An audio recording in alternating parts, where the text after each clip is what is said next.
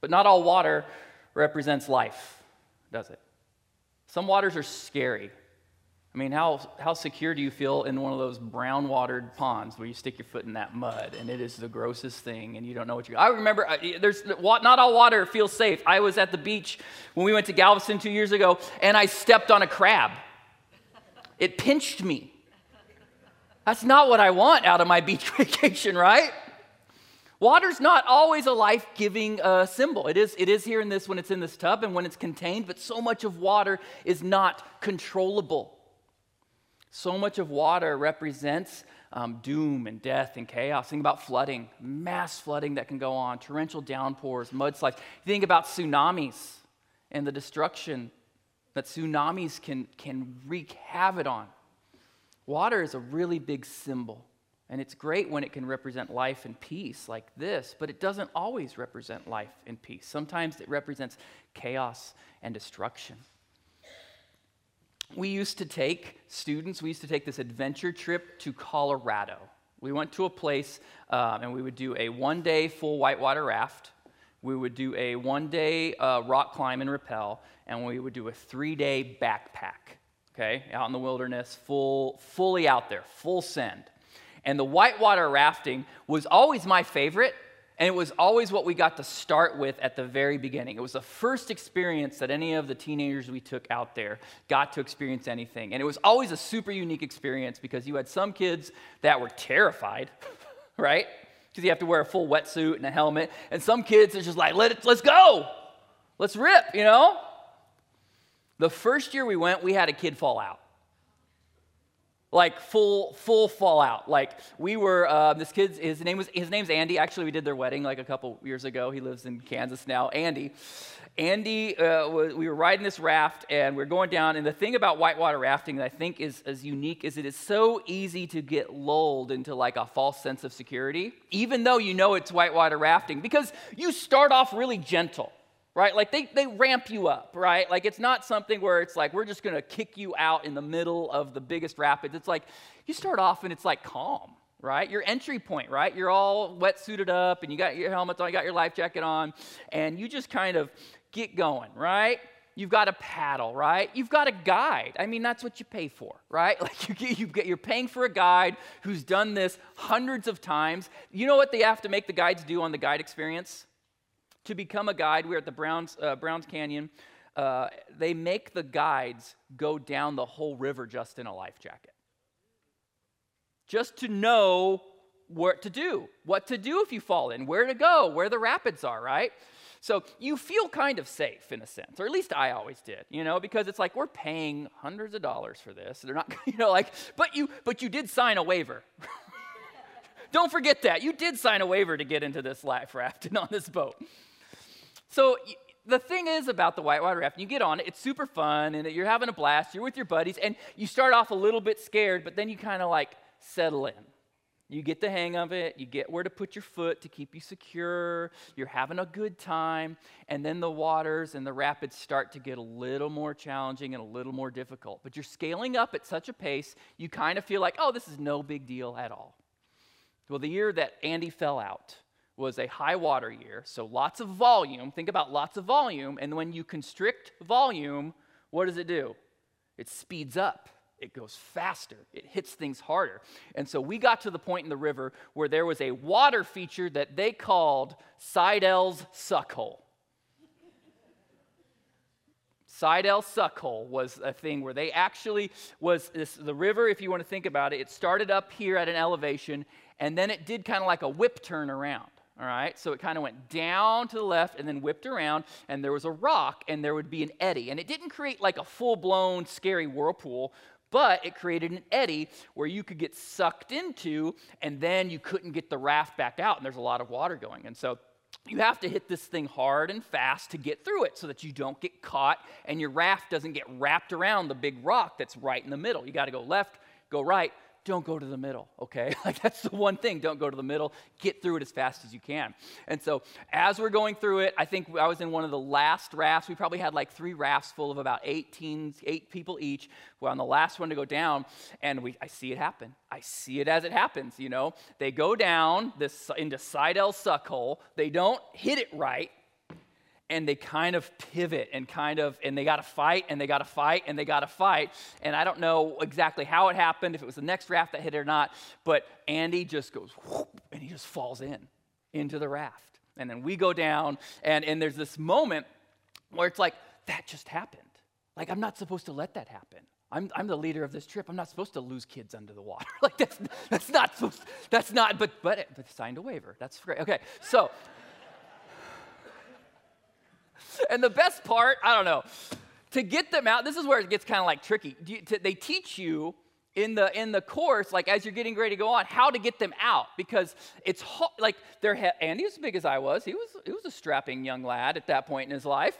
He was a senior in high school, right? So you actually, as they're in the water, and he sees me, we're coming through, I'm on my raft, he's swimming towards me, he's swimming towards me, he grabs the side. What you have to do is you actually grab the child by the jacket and you push him under so that you can get a little bit of buoyancy from the life jacket to help pull them back up. So it's like, this is gonna hurt you more than it's gonna hurt me, buddy.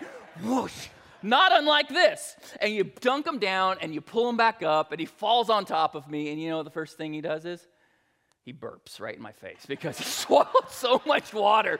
Just like the deepest, like, gut belch experience. Just letting all that air and water he sucked in, right? Come up right on me, like, all right, I didn't need that. I didn't even know another kid had fallen out too. By the way, there was another kid that had fallen in the water, and he lost a boot, and we never found it on that trip. That was the first year we went. The last year we went, there was a, a full blown gully washer as we were rafting this river. So we're rafting this river. We're actually getting to the end. We've already blown past Seidel Suckhole at this point, and we're just kind of trying to get to the end of our rafting experience, get to where the bus is, you know, that's going to let us take us back home. And somewhere in the vicinity, there was enough of a downpour into a gully that it literally blew out whatever was holding it back. And so all of a sudden, the river itself went from clear to muddy brown and it raised. Like our like it raised a foot of water because all this water had been pouring down somewhere in a mountain, some down in a valley, in this gully, and it was dammed up with trash and all of a sudden, there was enough pressure finally that it burst into our river, made it muddy, and I saw a TV float by me. A full blown tube TV. You know, not a flat screen. You know, it's like full blown. I don't know if this has been in there since the 80s or not, but like this thing, a TV floats by me. And I'm like, and like the guide's like freaking out. And I'm like, if he's freaking out, that's not good, you know? That's not good. See, it's very easy, I think, um, in circumstances to get lulled into a sense of safety where you think you've got it figured out. You think you've got everything in control. And all it takes is, is just a moment of, of, of getting knocked off balance, right? Just the, the right moment, of a second of being off balance, uh, an unseen bump in the water underneath you, a wave that you didn't expect to knock you out and make you realize, like, oh my gosh, I'm, I'm pretty foolish. I thought I knew what I was doing. I thought I had my boat all strong and, and put together. I thought I, know how, I knew how to raft this rapid, but I really, really don't.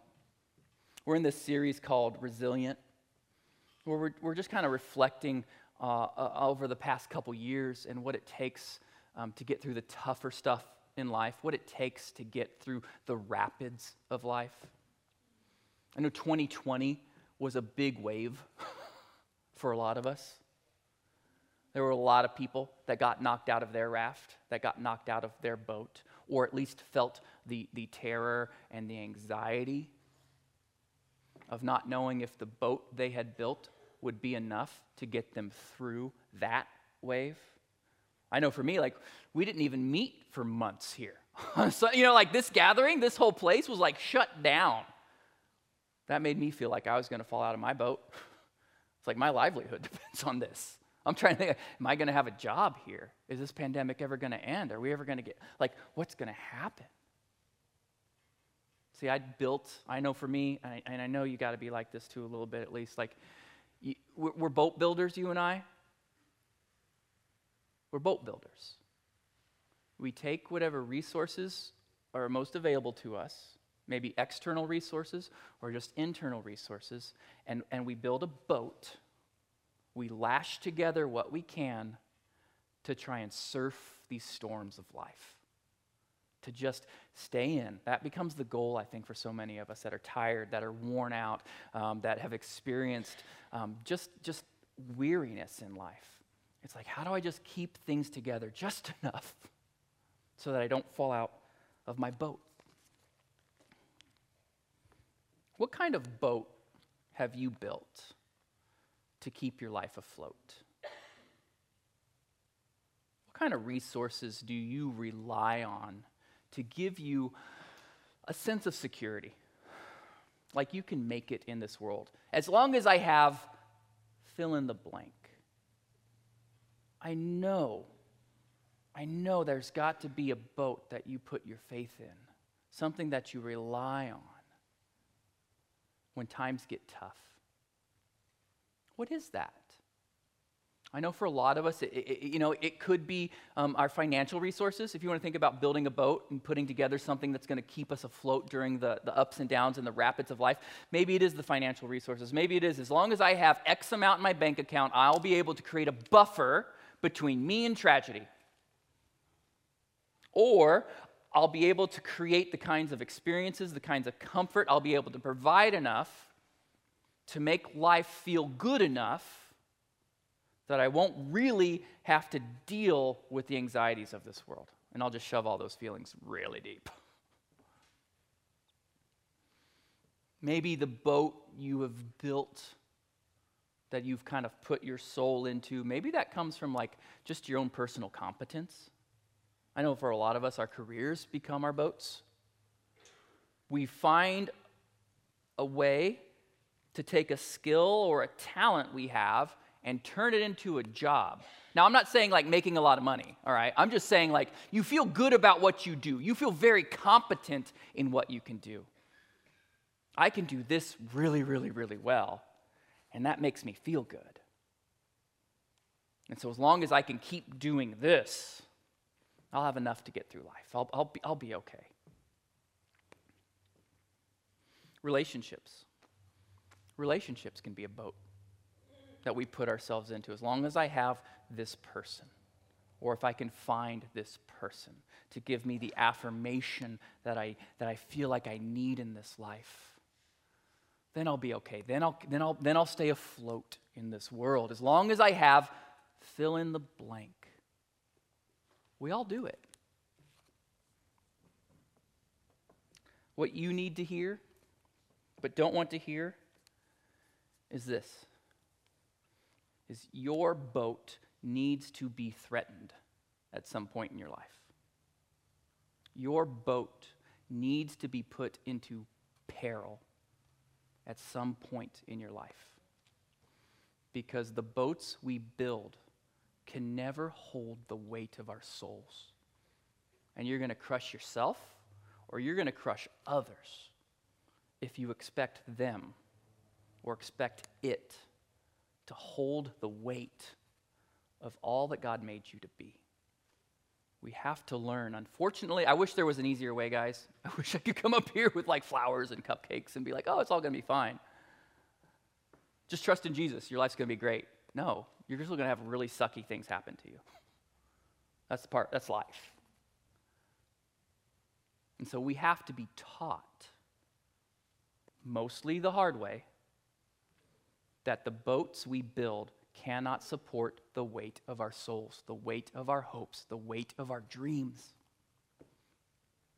We have to be taught like the disciples were in Mark 4 35 through 41. I want to read this passage and take a look at what they had to learn so that maybe, maybe we can learn a little bit sooner in our lives where to put our faith, where to put our hope. So in Mark 4 35 through 41, as evening came, Jesus said to his disciples, Let's cross to the other side of the lake. So they took Jesus in the boat and started out, leaving the crowds behind, other, although other boats followed. But soon a fierce storm came up, and high waves were breaking into the boat, and it began to fill with water. Jesus was sleeping at the back of the boat with his head on a cushion. The disciples woke him up, shouting, Teacher, don't you care that we're going to drown? Jesus woke up. He rebuked the wind and said to the waves, Silence, be still. Suddenly the wind stopped, and there was a great calm. Then he asked them, Why are you afraid? Do you still have no faith? And the disciples were absolutely terrified. Who is this man? They asked each other. Even the wind and the waves obey him. I feel like the most remarkable part of that story, there's, there's a few things that we could consider like the most remarkable. There's a few things that happen in that story that we might think are the most remarkable part of that story. One could be that Jesus spoke and the winds and the waves were immediately calm. As calm as this water is right here. We could think that that's the most remarkable part of the story. That Jesus, who had done some healings, had, had, had brought his teaching to the world, he spoke, he rebuked, he basically said, Shut up, waves. and they shut up. That could be the most remarkable part of the story. Um, or the most remarkable part of the story to you could be that Jesus was taking a nap. like, come on, man. I don't, that feels so unreal to me to read that. It feels so unreal to hear about these disciples like bail. Basically, I can't imagine. Has anybody bailed water out of a boat before that's sinking? Please raise your hand. Please raise your hand. I want to know who you are. I have never had to do that. I don't want to ever have to do that. I was just reading in the news the other day about a ferry in Jamaica that like went down or something. Like people were like swimming. Like that sounds really scary. I don't want that in my life. I don't need that in my life. And Jesus was taking a nap. I don't get that. So that could be the most remarkable part of the story for you. But here's what I think is the most remarkable part of the story that the disciples were more scared of Jesus after he silenced the wind and the waves than they were before. Now, they were concerned right? As concerned as we ought to be if we're in a boat that looks like it's getting ready to capsize. But what does Mark say the state of their hearts were after he saved them? He says they were absolutely terrified. How is it that the disciples were more scared of Jesus after he saved them than before? I think I think that that event moved them. It moved them from being uh, uh, people who knew about Jesus' power to being people who knew Jesus' power and experienced it personally. And there's a real big difference. It might be the difference that you need. Because you might be just like these disciples in here today, where you feel like you know about Jesus and you know about his power. You've seen it in other people's lives. You've seen him interact, and you see and you look, but you've not been a person who's experienced his power in your life. There's a difference between knowing about Jesus, knowing the stories, going to church, attending spiritual or religious things, and actually hearing him speak to you and move in the depths of your inner being. I think that's what terrified the disciples. Is I think they were having to recognize that they thought they knew who Jesus was, but they only knew about him. They knew about the healings he did, they knew about his teachings, but they had never really been in their own personal peril before. And they had yet to feel Jesus save them at the most basic and personal level. They needed their boat to be in real danger. They didn't need to just hear about it, they needed to experience it. And that's what you need. It sucks. We wish we could build our boats and have them carry us merrily down the stream. But we don't learn that way, do we? See, there's not a created thing in this world that can hold the weight of your soul. And there's only one water that exists that won't drown you. And it's the water of Jesus, the water of his baptism. He's the only boat that's not going to turn over on you and hold you under. He's the only water that's going to bring you life, not death. And so, for you and I, what does it mean to know Jesus, not just know about him?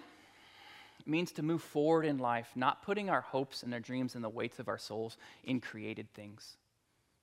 It means confessing and admitting that our jobs can't save us, our careers can't save us. No matter how good we feel about what we do, no matter what kind of promotions we get, no matter what kind of salary comes back to our bank accounts, that's not going to really save us.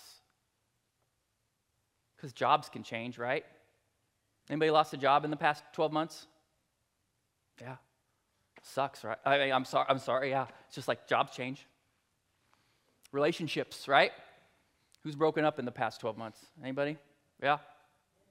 It happens, right? Like, there's not a person or a thing or a job that can save that most inner part of who you are. That is reserved for Jesus. That's what we are created for. He's where we put our faith. That's why he say, "Where's your, what's he say to him?" Right? What's he say to him? Where's your faith? Where did it go? Is another translation of it. Where did your faith go? I know you have it. I know you have a faith. Where did you put it? That's what he's asking. Where did you put it? You've put it somewhere. Can you put it in the right thing? The thing that won't disappoint you no matter how freaking rocky the rapids get. My advice throw yourself into this water before another water takes you under, because this is the only water that's going to bring you life again and again and again and again. And so, response today how could you respond today? One thing you could do sign up for the next baptism class. We are always going to be doing this. You know, so talk to Sean Holflicker. He was the one in here a lot. You saw Sean. Go say, Sean, I don't know what God's doing in my life. I don't know why, but I really feel like I need to move from knowing about Jesus to knowing Jesus. Put me on your list. I want to be there for the next baptism course or the next exploring Jesus course. I need to be there because I've got to move from just knowing about him to actually knowing him. So sign up with Sean. I think, I think for some of us, we might just need to sit here and we're going to show a video. We're going to have like a, a, a, couple, two or three minute video, and then we're going to have a last song. You just might need to reflect and think about what is that boat that I'm putting way too much of my faith in right now? What is that for me? Because there's going to be a wave that knocks you out of it. There's always going to be a wave that knocks us out of our boats. And so we might just need to confess. We might, not, we might just need to be aware. We might just need to spend a few minutes identifying, like, what is it? What is it I'm putting too much faith in right now that's not Jesus? Another response you could do is we have communion set up today. So, so at this table here, this table over here, up in the balcony, communion elements. Communion was a sacred act left by Jesus for those who, who confessed that He's the living water, that He's the only boat that can take us from this life into the next and make it. And on the night he was betrayed, in Luke chapter 22, verses 19 through 20, we're given it. We're given what communion is. And Jesus took some bread and gave thanks to God for it. Then he broke it into pieces and gave it to the disciples, saying, This is my body, which is given for you. Do this in remembrance of me. And after supper, he took another cup of wine and said, This is the cup of my new covenant between God and his people, an agreement confirmed with my blood, which is poured out as a sacrifice to you. What Jesus does for us is he, he goes down into the water, he goes down into the spiritual depths of depth so that we can rise from it in spiritual life. Jesus offers himself. He stands between us and God, and he says, God, my heavenly Father, please don't count their sins against them. Please count their sins against me. And that's what the sacrifice of Jesus is all about. Is that we put all of our failures, all of our flaws, all the things we're ashamed of, all of our guilt, and we say, Jesus, you take it because I can't. I just can't carry it anymore. And that's what the cross is, that's what it means. And Jesus left us the act of communion to celebrate Him taking our spot before a perfect Holy Father so that our sins aren't counted against us, our sins are counted against Him. And that's the greatest freedom you're going to ever know. And so if you want that freedom, you've got to ask for it.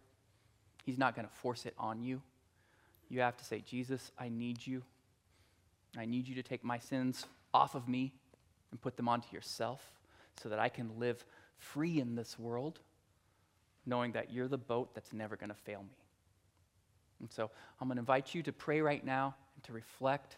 Reflect on if you need, you need to take a step in any kind of direction and just listen to whatever it is God may be saying to you. We're going to do the video, we're going to do the song. Please feel free to take communion, and then we'll end. So, Father God, I just want to ask you to, to be present to all of us in this moment.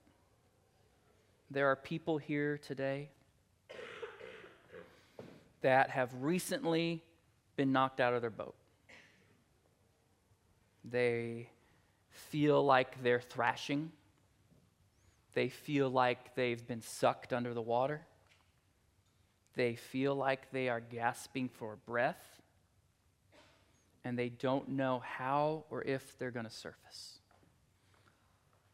Reach down into them right now, Father.